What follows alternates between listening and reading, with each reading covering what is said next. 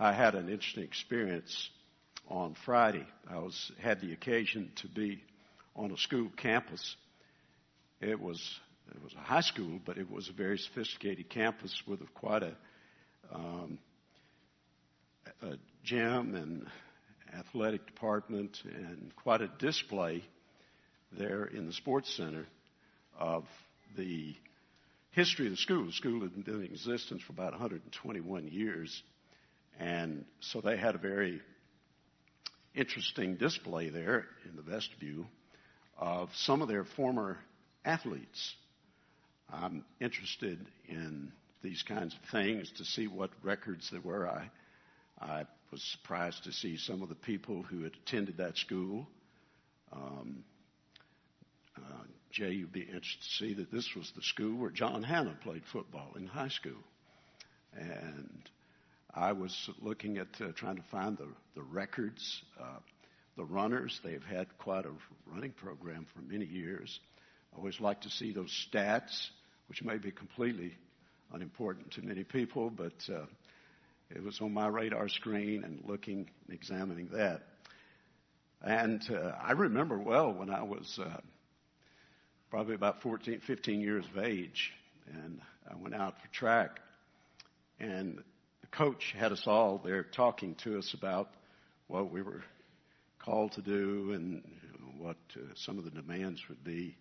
And then he went through who held what records in what events. Oh, that's all I needed to hear.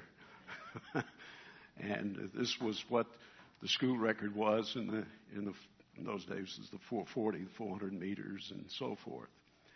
That kind of thing just lit a fire inside of me. And to see someone, uh, hear of someone who's gone before and established some kind of record and who stands out, it's, it's an important thing. Most importantly, most importantly, it's an important matter in the faith. That's what we have in Hebrews chapter 11. I would love to take you through the entire book of Hebrews, but time does not allow me to do that. And we're going to just land on a portion of this chapter where you have these, all these individuals, men and women who are identified by name, many of them by name, and how they were extraordinary in that they lived by faith. Ah, what is this living by faith? Well, the way the book of Hebrews has advanced to that point is very important. We have to compress it. This book of Hebrews was written to Christians, Hebrew Christians, Jews who had come to Christ. And there was a there, there were those who were being pulled and tempted to go back into the old system, to go back into Judaism. It was a powerful pull. This was before 70 AD and the destruction of the Jerusalem. So all of the, the pageantry and the, all the, the pomp and the circumstance and the priesthood and the incense and the sacrifices and just the colors and the smells and the, the sense of security that all that brought. Though it was in Jerusalem, the Jews were quite aware of, of it. And so there was this pull on the part of some. And the writer of Hebrews works his way through this book, and he has two notes that he keeps going through. One note is that he sets up before them the loftiness and the wonder and the greatness of Jesus Christ, the Messiah. Why would you ever think of turning your back on Him? Why would you do such a thing? Consider who He is. And there, there's comparisons that He makes. Greater than angels, greater than Moses, greater than the priesthood. Here is the Lord Jesus Christ. Would you turn your back on Him? setting him forth then as this incomparable Messiah of Israel. But then he does another thing. There are these famous warnings in the book of Hebrews, five of them. And these warnings addressed to Christians to say, There are consequences if you turn your back on Christ. If you are pulled away from your allegiance to Him, there's a price to be paid. And in the 10th chapter, he lays down probably what is the most intense of all of them. And he says in that chapter that it is the seriousness and the danger of doing such. And he encourages them, and as you go on down to the end of the 10th chapter of Hebrews, he says that the just shall live, the righteous ones will live by faith. He goes into the book of Habakkuk and picks up that verse and quotes it and sets it before them. And with and in doing that, then he has established himself and prepared his readers. Actually, the book of Hebrews is almost some of it's a have likened it to a homily or a sermon because the way it is laid out with such a clear floor plan and application and such. And then he comes into this place where there is some very specific kind of application. What does it mean to live by faith? For that is which brings one through, joyfully enduring, following after Christ, allegiance to Him. You've got to live by faith. That's the key. And so, what I want to do is set before you three assertions that he makes in the first three verses of Hebrews 11. And then we're only going to take, we'll take the first three in this hall of faith that he lays out before us here. We'll take the first three. That's actually the conclusion. But let's notice now what he says in these first three verses with regard to faith. The very first thing that he establishes for us is that faith is a certainty about unseen hopes and realities. You look at the statement that he makes. Now, faith is the assurance hoped for, the conviction of things not seen. That's an interesting word that he uses there for assurance. The word in the original means literally to stand under. So that which is the basis of something. So you have something that gives your feet for walking by faith steadiness and direction. This is what he's saying. Now, let's do something for just a few moments here with this first assertion. What is faith? Let's go after it positively first. What is faith? I like this. There's several ways that most of these, I'm going to give you several ways of saying it, but they all have a kinship, and I think you'll recognize that. It is that in the inner assurance that the things we hope for but do not see really exist.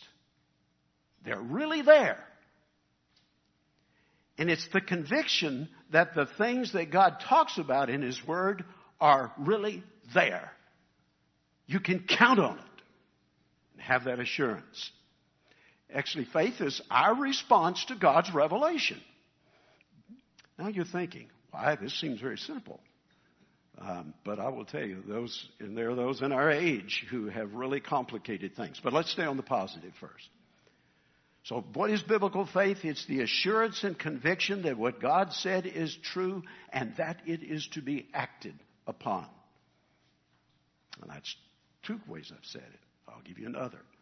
I have a Ryrie study Bible. I've used it here in the pulpit for, what, 34, 35, 40 years. I like his definition. He says, faith gives reality and proof of things unseen, treating them as if they were already objects of sight rather than of hope. That's good. That's good. Now, I need to pause and make this clarification.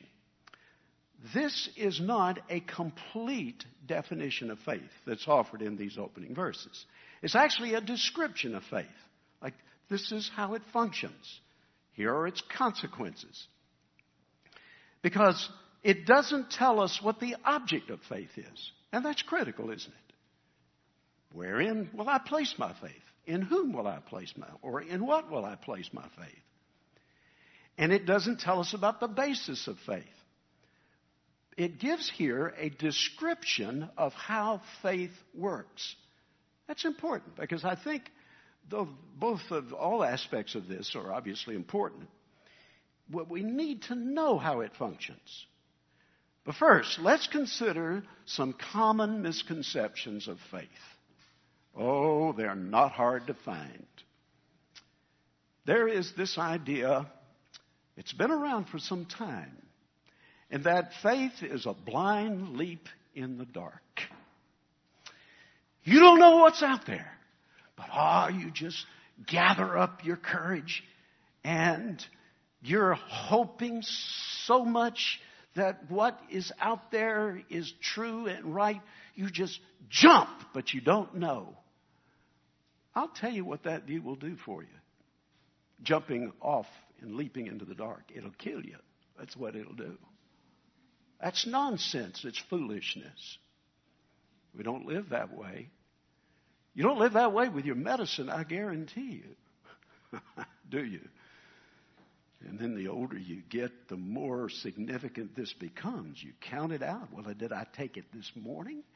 Oh my, I can't remember. So they give you little plastic boxes, you know, with the days of the week on there.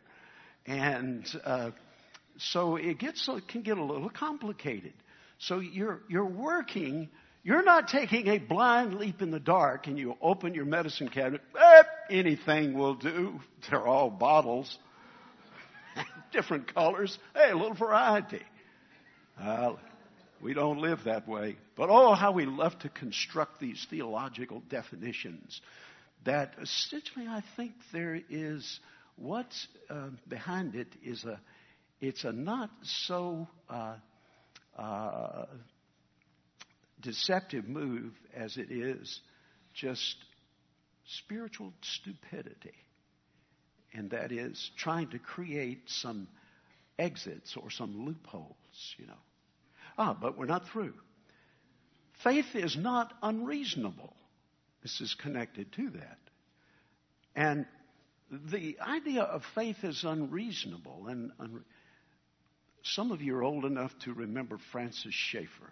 You remember he wrote books. He wrote books and he went around speaking and with his Swiss clothes on, his little um, with his with his goatee and his knickers and uh, and oh, he really served a very important function for us. This was back in the in the 70s when he really came out to the Christian public. And he wrote a book, God Who Is There. Now, some of us, when we first heard Francis Schaeffer and were introduced to his books, it was a bit um, daunting because often a lot of, and sadly, a lot of preaching and such had been sort of just up on the surface. And here's somebody who was thinking deeply about things. But he said this. Here's my point. He pointed out that here is where the culture is. Now, he was seeing all this back in the 60s and the 70s. That it's like a two story house. And on the bottom floor, you have the facts of science, and you have industry, and you have you have politics, and you know this is the everyday world, and that's where truth is. Ah, but in the upper story, that's where faith is. Faith is in that that world where you have these spiritual motions and responses and and that's, uh, oh, and the old idea of separating the heart from the head. That's where the heart is. That's where the feelings are. And that's where you meet God. You know, a lot of Christians were snowed by, and still are by this kind of thinking. This, this cutting in two of thinking, putting faith up on this plane in the, up in the upper story, where it's kind of the Alice in Wonderland world.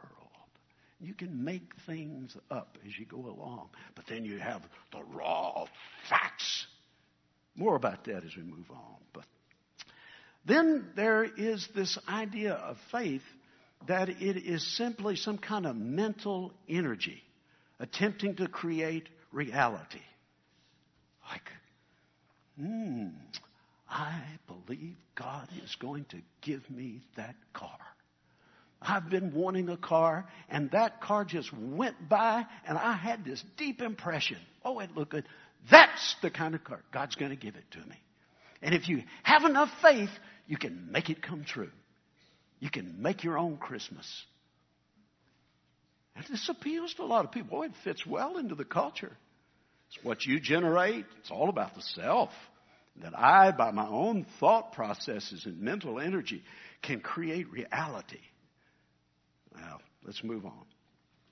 But there is something closely connected to it.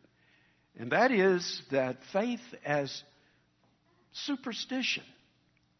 Uh, I know it's connected to the others, but superstition, it's a, a feeling and a faith in faith.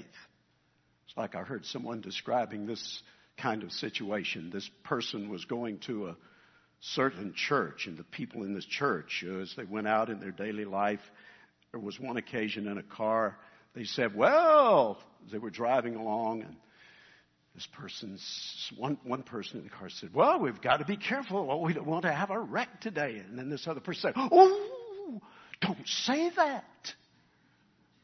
You know, the power is in the word, and you can create some kind of curse that's going to come upon us. And you need to have faith. Speak the word of faith, so that everything will fall in place, be right for you." Now, you, you know, you're we're amused at these things, but I'll guarantee you, all of these things come at you all the time. I wonder, and to the extent that we've picked this up. So, what is it? I will tell you this unless God has spoken, there is no faith. You got to have His Word, not your impressions, not your own thoughts, but what God says. There's nothing to believe if you don't have God's Word. He's spoken, Scriptures, and Revelation. Now then, I want you to consider something. As he goes on with this, he emphasizes the fact that faith is certainty about the future. You notice that in verse 1. What are the things that we hope for? Well, we hope for Christ's return, don't we? Let's think about it for a moment. We hope for our resurrection, our glorification, our reigning with Him. All the benefits that come with salvation. And that's what faith believes. That's not make believe. I mean, it's not fairy tale stuff. Yes, it's real. And I came across this story.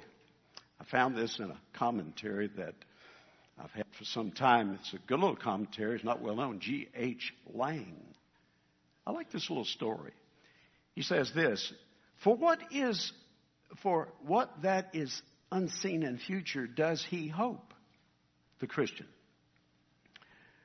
For the coming one and all that is to take place at his coming.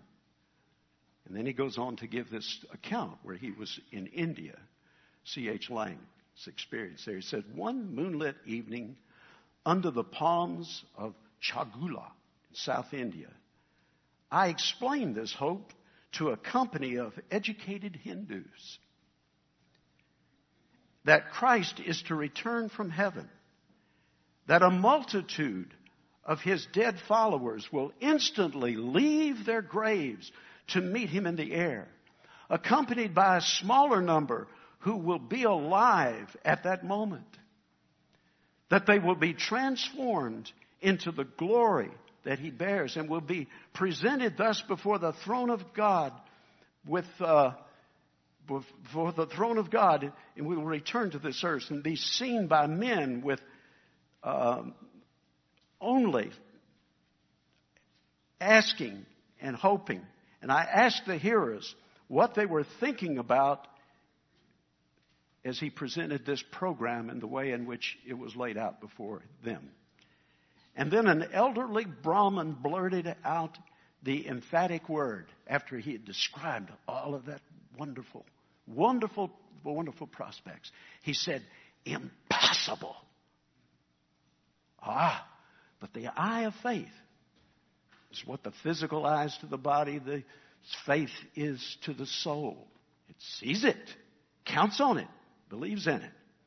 Now, notice also in verse 1, Hebrews 11 1. There is certainty about the invisible world. That faith is the conviction that the things we do not see are real things. Now, what's this mean? Well, it means that I can't see it, but I know that Jesus Christ has a high priestly ministry. He's praying for me and praying for you right now. I know that I have access to Him in prayer. I know that I have the full forgiveness and pardon for sin. There are examples of this kind of thinking and the way of understanding our world God's given. Remember that story of Jacob?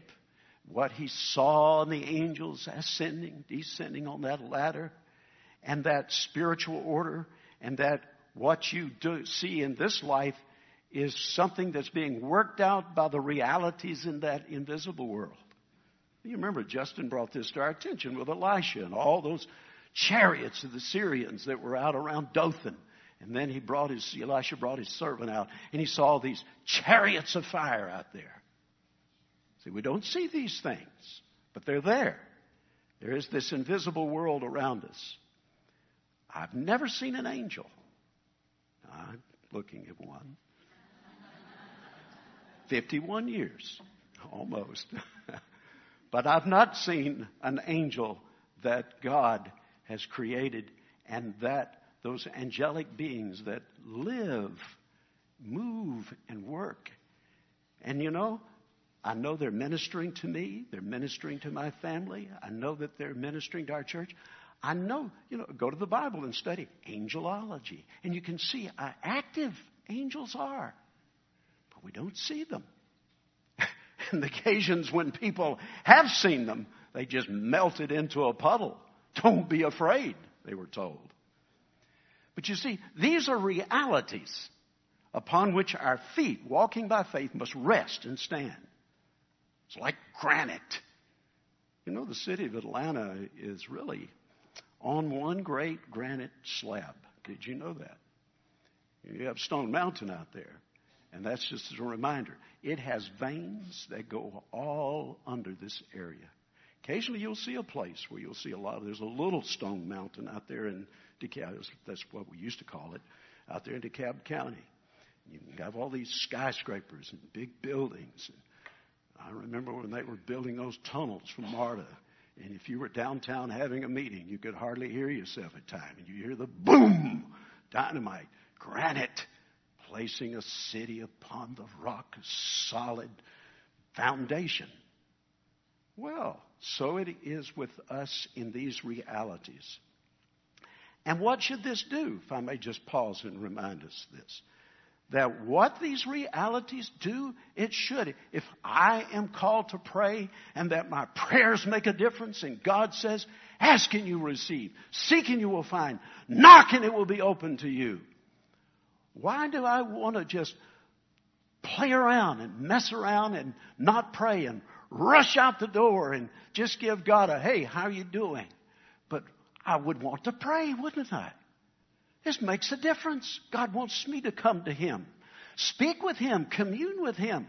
Those are realities. All right, let's consider what He says next. There's a second assertion that He makes here that faith commends those who live by it. He says, For by it the people of old received their commendation.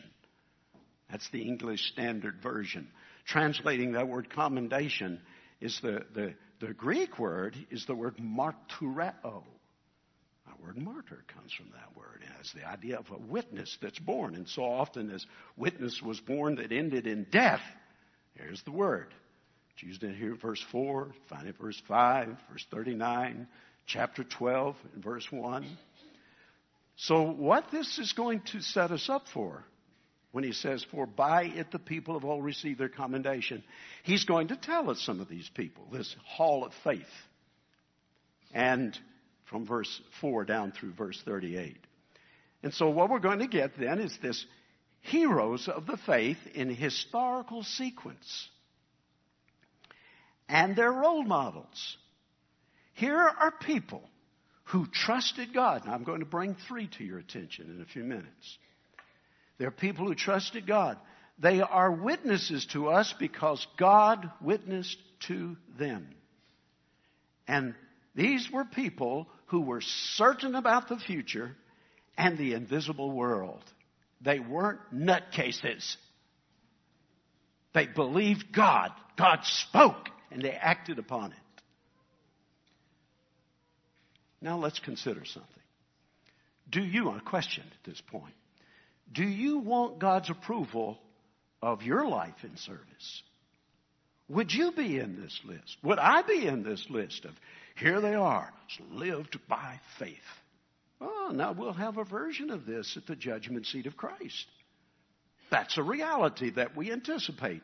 There's going to be an assessment of our labors. How faithful have we been? There is going to be an assessment of our words, our deeds, what we've done with the gifts that God's given to us. Natural gifts. He's made you with some gifts and abilities, and you're a unique package. Everyone in here. Nobody else like you. God gave you natural gifts. And He gives to those who put their trust in the Lord Jesus Christ, He gives spiritual gifts. You have a spiritual gift package. And there's a way that you can serve the body of Christ. That in many ways, it's, it's unique. Uh, There are, of course, common gifts for the body of Christ, but the way in which we serve. So here's faith then. God shapes our character. It molds us. It enables us to do God's will in the face of obstacles as we, the, all the difficulties and troubles we encounter in this world. All right, let's go to the third assertion. He makes this one, verse 3. That faith is the cornerstone of the believer's world and life view. Get that word. By faith, he says, by faith, I put it, I'm putting in parentheses, not by empirical observation by faith. We understand that the universe, the word here is the word ionos. It's the ages. All it's wrapped up, every molecule in the universe, space and time, was created by the Word of God. We know who that Word was. Is. It's the Son of God. In the beginning was the Word, and the Word was with God, and the Word was God. He was in the beginning with God. Nothing was made apart from Him. He made everything. All right, so that what is seen was not made out of things that are visible. Now, I'm not sure what you're looking at, but I've looked at it, and I think it may be in the background of this slide what looks like a cloud. Excuse me. Ah, yeah. Now, there'll be more of these. This nebulae, the Hubble telescope. What are we celebrating? The 25th anniversary of this thing. And these are clouds of hydrogen gas. And they can be more massive than 10,000 suns. And several times larger than our own solar system. It's clouds magnificent colors. And what put all that there? Who put it all there? God was responsible for this physical universe. This is what he's saying here. And that it, its continuing order is under the sovereign, the omnipotent hand of God holding it all together. Every discovery is that which God has put in place by a word. Now let's say it this way. This, it requires a faith commitment to God's special revelation to accept that the world was brought into existence by God. Very important to get this. Young people, now, if your mind's been wandering, I hope you'll bring it back here and pick up on this. I've got some things to say to you, especially to you in classrooms, whether elementary school or high school or college. Hold on. That faith is necessary to understand even the very first page of Scripture. In the beginning, God created the heavens and the earth. And you know what? I've got a little secret for you. Nobody else was present. Hmm. No one. No scientist. There was no there was no Discovery Channel. Nobody was there. Oh, here it is. No, nobody was there. God was there. And God said something. He spoke and said, This is how it came to be. And this is a basic plank in Christian theism. What is it? The belief that God created the cosmos ex nihilo, Latin for out of nothing. There was no pre existent material. And He created it to operate in this with a uniformity, a uniformity of cause and effect in an open system. No pre existing materials were used. Oh, we've got some Christians now. They're all charmed by and think that they're a little more accepted if they believe in the Big Bang Theory. You know, that's been the theory. There used to be the steady state theory and then the Big Bang. And all of a sudden everything just exploded. Well, I have a question. Where did that material come from wherein the bang, Big Bang took place? How did it get there? God spoke the cosmos into existence. And He created it in just that nanosecond. Spoke it. Now, I need to call your attention to a contrast here. That the basic plank in the evolutionist world and life view is a faith commitment. You with me? Listen carefully, you students. And here is the way, oh, my mentor, Dr. John C. Whitcomb. Some of you remember he came here numerous times. He was um, he was one of the the prime movers the early, of the creationist modern creationist movement. He and Dr. Henry Morris. Dr. Whitcomb put it in these words. He says, by faith, these are the words that an evolutionist should own up to, that by faith, I, an evolutionist, understand that the worlds were not framed by the world of any God, so that what is seen has indeed been made out of previously existing and less complex things by purely natural processes through billions of years. Did you get it? It's by faith, it's a faith commitment that those assertions are made. And science can only deal with observations of what is. It can't cope with nothingness. Now, I've, I've heard some very intelligent scientists in debates try to defend that nothing is not nothing. You know, it's like what is, is. but you know, when we, a lot of faith is not going to help you with a weak ladder. You can have all of the commitment you want. Oh, I had an experience with that one time. I don't. It's hard to. T- it was dumb, and I had one of these six foot ladders, and I thought it was an aluminum ladder, and I was trying to. Ah, oh, this this will this will do the trick. And I was working on the eaves, and I had my paint bucket in one hand and my brush, and I was. The next thing I knew, I was on the ground. Oh, hematoma looked like a unicorn. It come up. It. Uh, I was uh, in a mild state of shock. I had to crawl. Anyways, enough of that story. A weak ladder, a weak ladder will get you hurt. And the evolutionist has this weak ladder. I have something here before me that I thought I might put it out as some teasers to those of you who would like, you're in the midst of your education. As I said, elementary school, and it's coming at you in high school and college, it will really come at you. Where, and I came across this, uh, Marvin Olasky, in uh, an article that he has written about a book by Casey Luskin, L-U-S-K-I-N, if you'd like to go online and check this.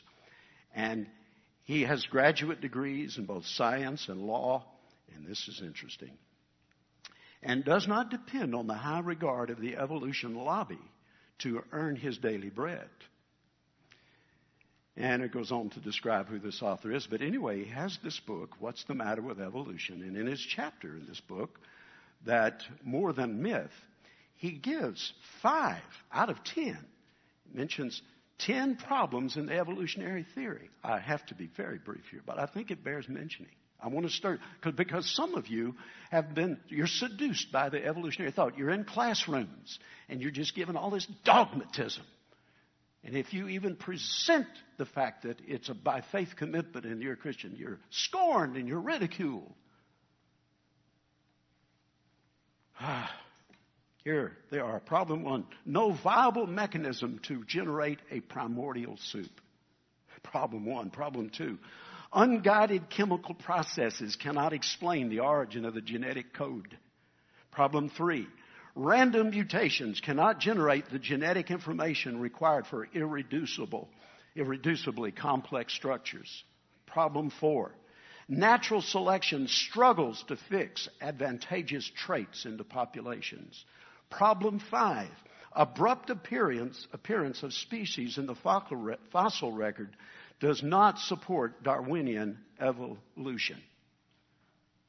There were five, there are five more. So I put that out there. Some of you taking a note and you'll check it out online and follow through on this. Oh, my students, I'm so concerned for you. I pray for my grandchildren every day. They're in the midst of all this. And uh, they have to have, Christians have faith, and faith is not, it's not a fairy tale. It's based upon what God has spoken and what, what He has said. All right, let's, let's move along. Now, therefore, the non Christian sciences, he's got a set of assumptions and presuppositions that reflect a profound faith commitment. I saw an interesting cartoon. I think it was in World, World Magazine. I get this. It's every Friday. The Friday Funnies they call it. It's a cartoon, and it shows this one person looking through the lens of the WORD and um, looking through creation and so through the Word, and then it shows the one who denies that the evolutionist looking through the words, no God, looking through the glass lens. One objective and the other is not? No. So I have an interesting little story that I, wanted to, I came across in my reading that I would uh, like to bring to your attention. And this is, uh, it'll speak for itself with regard to this whole matter of a faith commitment and that God is there and that he's spoken. I came across this little story. And it says in, uh, but not all praise God. Many, in fact, employing the same scientific method, manage to deny the Creator. They are like the piano mice who lived all their lives in a large piano. The music of the instrument came to them in their piano world filling all the dark spaces with sound and harmony. At first, the mice were impressed by it. They drew comfort and wonder from the thought that there was someone who made the music, though invisible to them. Someone above, yet close to them. They loved to think of the great player whom they could not see. Then one day, a daring mouse climbed up part of the piano and returned very thoughtful. He had found out how the music was made. Wires, wires were the secret. Tightly stretched wires of graduated lengths that trembled and vibrated. They must revise all their old beliefs. None but the most conservative could any longer believe in the unseen player. Later, another explorer carried the explanation further. Hammers were now the secret. Great numbers of hammers dancing and leaping on the wires. This was a more compli- complicated theory, but it all went to show that they lived in a purely mechanical, mathematical world. The unseen player came to be thought of as a myth, though the pianist continued to play. I like that story. Well, what do we? For the believer, we know who the pianist is. It's by faith we understand that the universe was formed at God's command. But let's move on. We're running out of time. Now, what we've come to is a question. How should we then live? By faith. I have two, starts three brief examples.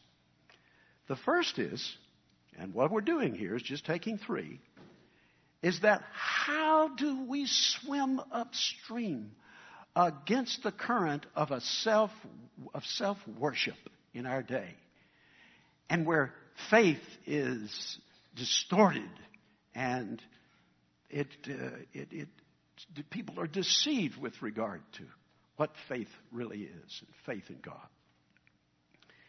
So I want you to consider just three. First of all, he mentions Abel. He says, By faith, Abel offered to God a more acceptable sacrifice than Cain, through which he was commended as righteous. God commending him by his, accepting his gifts as through his faith, though he died, he still speaks. Now, there's a lot we could say about Abel's faith here. Quite a story.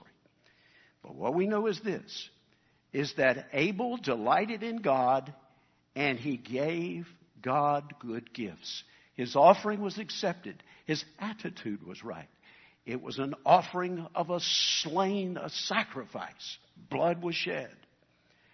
And Abel speaks to us of the importance of faith in God's sight. But it's interesting about Abel. Abel lived by faith and he died. He was killed by his brother. This sets up something very important as a theme through which is consistent with the theme in Hebrews and in this 11th chapter. That faith sometimes changes circumstances. Faith sometimes does not change circumstances. You can have faith in God and you can, you can worship Him in the authentic way and stay true to His Word and you can be killed for it. Christians by the thousands on this planet are being killed for it, beheaded. Does it mean they have less faith? Not at all. Not at all. But that is the message, one of the messages here with regard to faith. What about those grieving parents? I trust and I think from what I've read, maybe at least one, I have not read enough, I'm sure, but at least one of those five nurses killed out here on Highway 16. It's just a horrific thing. Five. Gone. Just a matter of seconds. How do you come to those moments? How do you live through something like this? And we perish the thought that we think that any of us would have to go through something. But I will tell you, it's faith that's rooted and confident and rooted in God. Steady, steady, steady, steady. Abel died, but he was commended for his faith. Now, on to the next one Enoch. By faith, we please God. Not only do we worship God in his way, but we please God. By faith, Enoch was taken up so that he, we, he should not see death, and he was not found because God has taken him. Now, before he was taken, he was commended as having pleased God. And without faith, it is impossible to please him. For whoever would draw near to God must believe that he exists and that he rewards those who seek him. Sometimes faith does change circumstances, doesn't it? And Enoch, it says they couldn't find him. Where's Daddy? I don't know. I haven't seen him. Have you seen him? Saw him walking this morning. He was taking his usual walk. We think all, all is well. He's gone. God took him. Extraordinary. Only he and Elijah had that ex- privilege to go in immediately into the presence of the Lord without death. So, yes, faith does make a difference. It diligently pursues God, like Enoch did. And this pursues God because he knows, God, you are there. And I know you're there. You've said you're there. And you've spoken as to what you are like and who you, who you are. And that I know that you will reward for faithfulness. I can't put things together, Lord. I can't figure it all out. I don't understand these disappointments. I don't understand heartbreaks and why there can be these things that just seem to go right in the face of, of what I think I know. But Lord, I trust you. I trust you, and I'm not going to be broken loose from that. Enoch, he lived in a very, very difficult world. Forget what you saw in the movie Noah. Just forget it. By faith, we expose the unbelief of the world. Noah. Okay. Let's look at this. By faith, being warned by God concerning events as yet unseen, in reverent fear, constructed an ark for the saving of his household. By this he condemned the world and became as heir of righteousness that comes by faith. And what did Noah do? He, his words were spoken by faith, and his works were an expression of faith. And what did he do? It says that it threw his life, Noah's life, threw into bold relief the unbelief all around him. Aha! Aha! We're really onto something there in this culture in which we live. What is the best way to stand and let your faith be seen to believer and unbeliever? That you're rooted and grounded in what God says and you will not be moved. Well, I can submit some things to you. Let's get down to that bottom story. All right? You remember the two stories? Let's get down to the bottom story. You young people, a lot of your friends, sleeping around, sex before marriage, sex outside of marriage. Well, who cares? People, not even a second thought. Conscience doesn't seem to be anywhere in the area. A good conscience. And you say, no, no, I don't go to bed with any man or with any girl uh, before marriage. No. That's faith in God because God has spoken to that issue. He's not been silent. That's faith. Or, oh my. Oh, I just hear my friends talk about how ecstatic and wonderful it is. Oh, and, or how, oh, how mellow marijuana. It just makes you so mellow. Oh, Yeah. Yeah, it'll make you lazy and make you stupid. But apart from that, go for it. and so you say, I don't want to do that. I believe that God, the Holy Spirit, can work in my heart. He can work peace and joy and goodness. He can work in me these things. I don't need these artificial things to give me some high. Oh, we have multiple issues. Since I'm so much out of time, I thought that maybe this might be the best way to do it to show you that this is where it really meets. Faith, faith, faith, faith. Laura's story, faith. For those of you who do not know what this is, this is a newspaper. See, works like this. Okay? Newspaper 101. And this is the front page, today's paper. All right. Now let's just take it. I had this message prepared and I said, well, I'm going to see what's on the front page of the paper.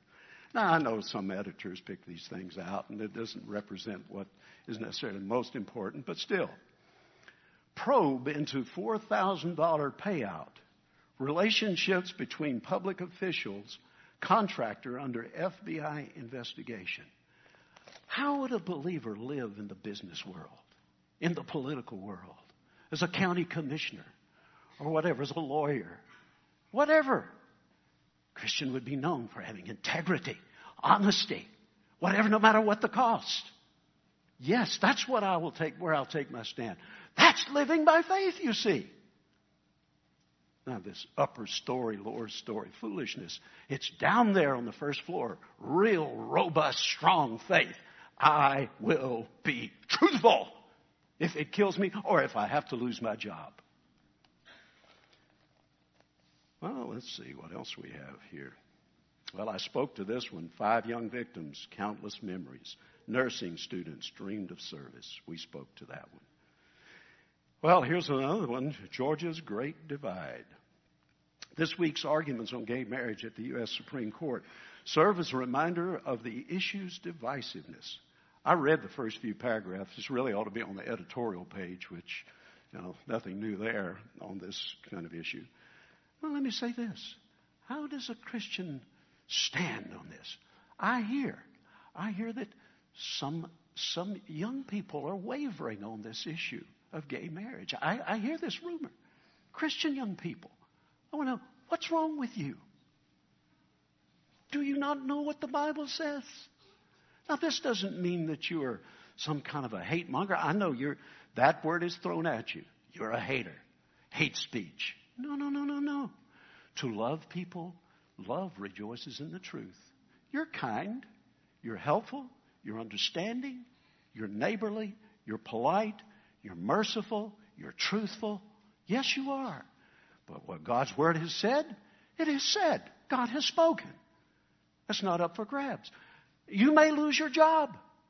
You may be ridiculed at school. You may be on the outside. You may not be the hero in your circles. But by faith, I'm standing strong on what God says. And I will stand and I'll be moved. I appreciate what our young people are having to face. I really do. Beth and I had the experience of going to a grandparents' day on Friday. There were a lot of old people there. But uh, anyway, we went. And we went through all the classes. We have a 15 year old granddaughter. And we went through all the classes. And I liked the way they did it. It wasn't just um, uh, Kool Aid and a cookie, it was. Uh, you, we, we sat in each class for a short time. And we sat in the math class. And, oh, it was math class. We had this, the teacher was ready. It was algebra class. She's a ninth grader. And he had this equation up on the board and how you could, and he, he, he had this, he re- referenced the Marlins. I forgot who the one who hit the home run, but how you could use this, uh, this equation to determine how far the ball went you know, it's a, uh, the, the peak, the curve, the speed, the whole thing. Just this math, algebraic equation. It was impressive. The calculator, using the calculator. Then we went into a biology class. And there was the cell, and the students had to act out how the human cell functions, the nucleus, and getting, making protein is the consequence of it, the process. And it was fascinating. And then we Ah, we went to the history class. I already knew a little bit about the history class. My 15 year old granddaughter, she's, she's, uh, she's alert. She, she's got a Christian worldview. And I told the teacher as we left, I said, Yes, our daughter, granddaughter, she is a good listener. And she keeps us up on what's going on, what you're saying in class.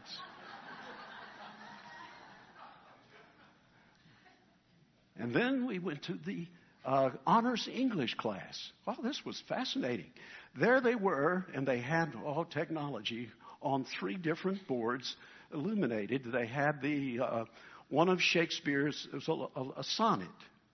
It's a little really high class love poem.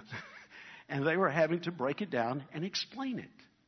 And what this line meant, what this line meant. It's fascinating. Beth and I got through said, you know, I'd like to go to school again. It was, it was enjoyable. But then I thought, there's this Christian young person, and probably some others. And they, what do they face? How do they think? How do they work through that environment and live strong for God? By faith. By faith. And then to be, oh, you may not make that, that uh, showcase out there in the lobby of the gym. You may not have a record to which people would say, Whoa, it's a hero. But God said, Ah, you, my faithful servant, well done.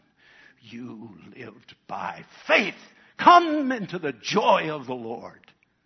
Does that drive you? Does that push you? Does that make you want to go the next, take the next step by faith and not by sight? Let's pray.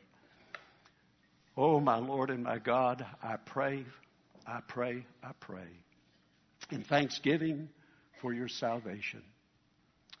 Thank you, Lord, for the Savior who came and lived by faith. Every step of the way, never sinning, never sinning. God in flesh, in Christ, and took the punishment that we deserved for our sin, judged in our place. So, oh Lord, you've shown your love that by the receiving by faith alone the gift of eternal life. Thank you, Lord. Thank you. And if there's one in this room now who has never put his or her trust in Jesus Christ for forgiveness of sin, and then to receive that confidence is to then to see you one day, oh, not as judge, but as a rewarder. Save them, save them at this moment. Thank you, Lord. Keep us faithful and strong. Keep us faithful and strong for your glory in Christ's name. Amen.